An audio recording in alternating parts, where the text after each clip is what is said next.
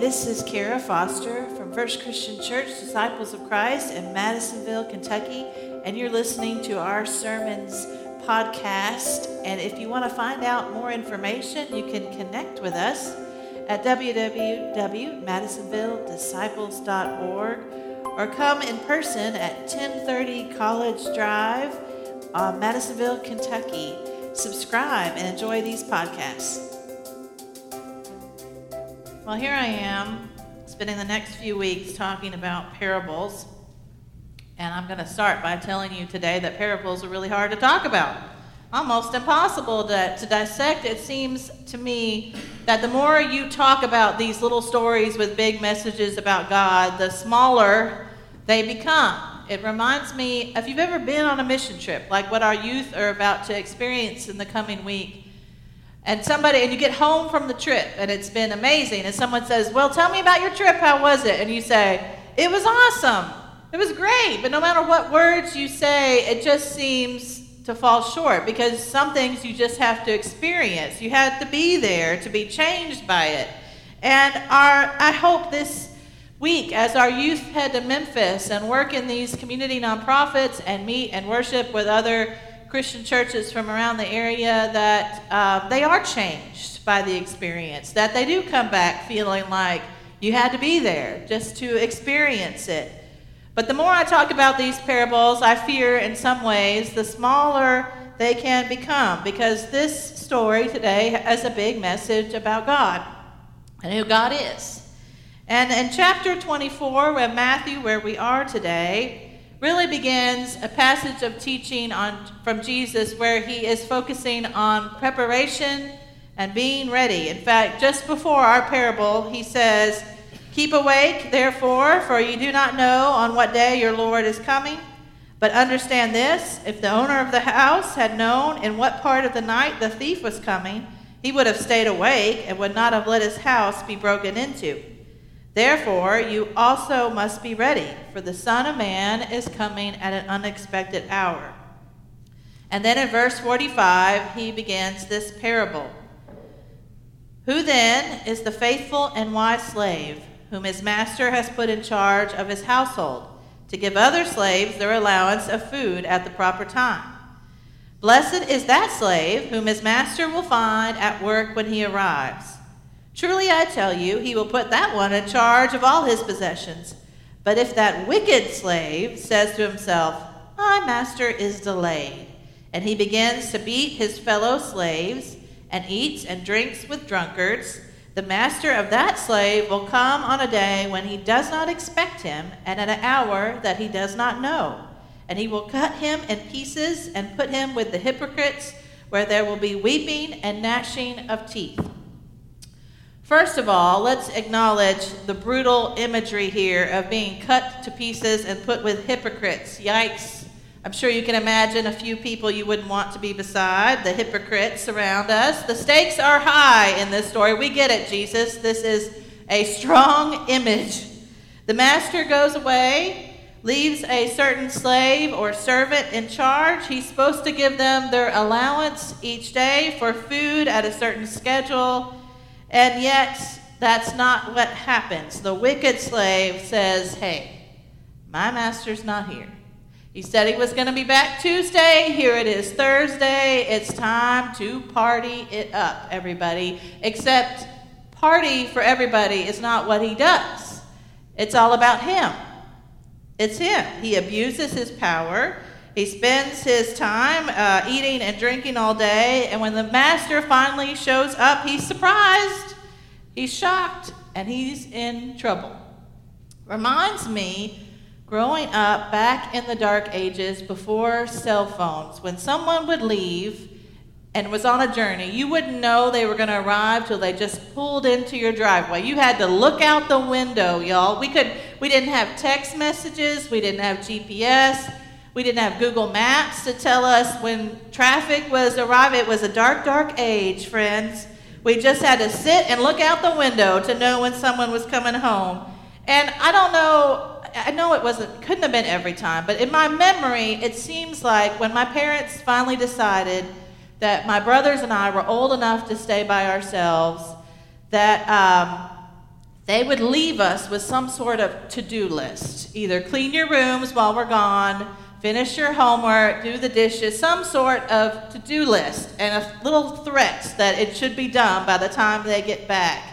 And as soon as they left, and I was the oldest, supposedly in charge, my brothers did not respect my authority. Nobody listened to me, and pretty much nothing got done until we saw the tires hit the driveway, and suddenly it was like someone just yelled, The generals, all hands on deck, he's coming. And we all, we started working like synchronized dancers, moving around the house as fast as we could. And then they'd come to the door, and we'd try not to look too out of breath and, like, oh, what do you know? We're just finishing our homework here, or just putting that last dish away. We, and I think with this story, what Jesus is trying to let us know is that if we wait till the master's car tires hit the driveway to be doing what we're supposed to be doing, we're in trouble. Some lessons we learn the hard way. This wicked servant gives us lessons of what not to do. I was thinking this week what the lessons might be from this wicked servant who abuses his power who's shocked when the master arrives. And it occurs to me that one of the first things we can learn from this wicked servant is that he acts like he's the one in charge. He starts acting like he owns the place, and he doesn't. He's just a caretaker, he's just a servant like all the rest. It comes back to our own sense of stewardship as caretakers of our stuff, of our money, of God's beautiful creation and earth. We as the church, we act like it's ours, that it belongs to us when we're just caretakers.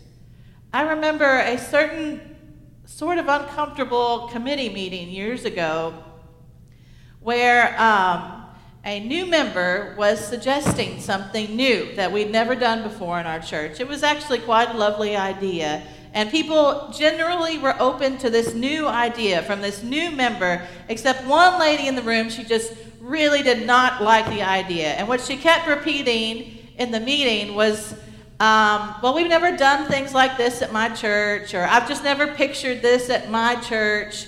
And she must have said, my church, in 10 different ways during that meeting. And don't get me wrong, I use the phrase my church all the time. I love my church. I invite people to my church. But at the end of the day, it, it really isn't my church, is it? Doesn't belong to us. This wicked servant is showing us what not to do because he's pretending that the master's space is his and his alone. And he is just a caretaker for just a little while. The second example of what not to do is that as soon as the master doesn't show up on Tuesday as he expects him, all bets are off. This wicked servant is pretty wicked. He's abusive to his fellow servants. He's reckless with his life and his master's money. He's the very opposite of what we think a Christian should be. I'm mindful of that upper room on that faithful night with Jesus and his disciples, just before he was betrayed by one of his own, just before he was arrested, what did Jesus spend his time doing? Did he lecture them? Did he say, You're all about to let me down and disappoint me? Did he call out Judas and give him a piece of his mind? No. He washed feet. He washed their feet one by one. He took a towel and a bowl of water, and he washed their dirty, tired feet. He did what a servant does, he did what a slave does. Jesus gives us a model of ministry that is the exact opposite of who this wicked servant is. He takes on the role of a servant. After all, Jesus said, I came not to be served, but to serve, and to offer my life as a ransom for many. If you ever wonder if someone is leading like Christ, if you ever wonder what the church should do or be about, or if you wonder in your own life about what you should do, just ask yourself does it look like Jesus in that upper room? Does it look like Jesus and what he does. He offered us a model of ministry, and it's one of servanthood. Jesus washed feet. One of my favorite preachers once wrote Nothing strikes us as so unbecoming a follower of Christ as arrogance, as the pursuit of position and power, as the desire to be served rather than to serve. Jesus gives us a ministry of servanthood when he washes their feet. Finally, the third lesson that I think we could learn from this wicked servant the master was delayed. And so this wicked servant decides he's going to live it up. And when the master finally shows up, he's surprised. He's caught off guard. He didn't expect him when he showed up. I remember a conversation I had with a friend of mine who was given a very life altering diagnosis that would actually take her life, and she knew it. And she was talking to me about this one day, and she told me that she had come to see her diagnosis as a gift. She said, I treasure every squeal of laughter I hear from my kids now and I could sit on my back porch and just have coffee in the morning with my husband and to hear the birds sing, and it is an absolute precious gift. And she said, and I tell everybody I love you now. I don't, I tell everybody, I don't leave anything unsaid. I tell everyone I love you. It's like suddenly this diagnosis was helping her to see her life and our lives as they are for the very first time. She was seeing clearly that our life is a gift, a precious gift of today. We are so quick to say tomorrow, one day, next year, I'm going to do it. And she knew. She knew that all we actually have is today. And she was so grateful for the gift, that it put everything else in her life in focus. And so I think what I'm really trying to say here today is that the third lesson I think we could all learn from that wicked servant is who's surprised at his master's arrival is that it's simply later than we think. It's later than we think. Amen.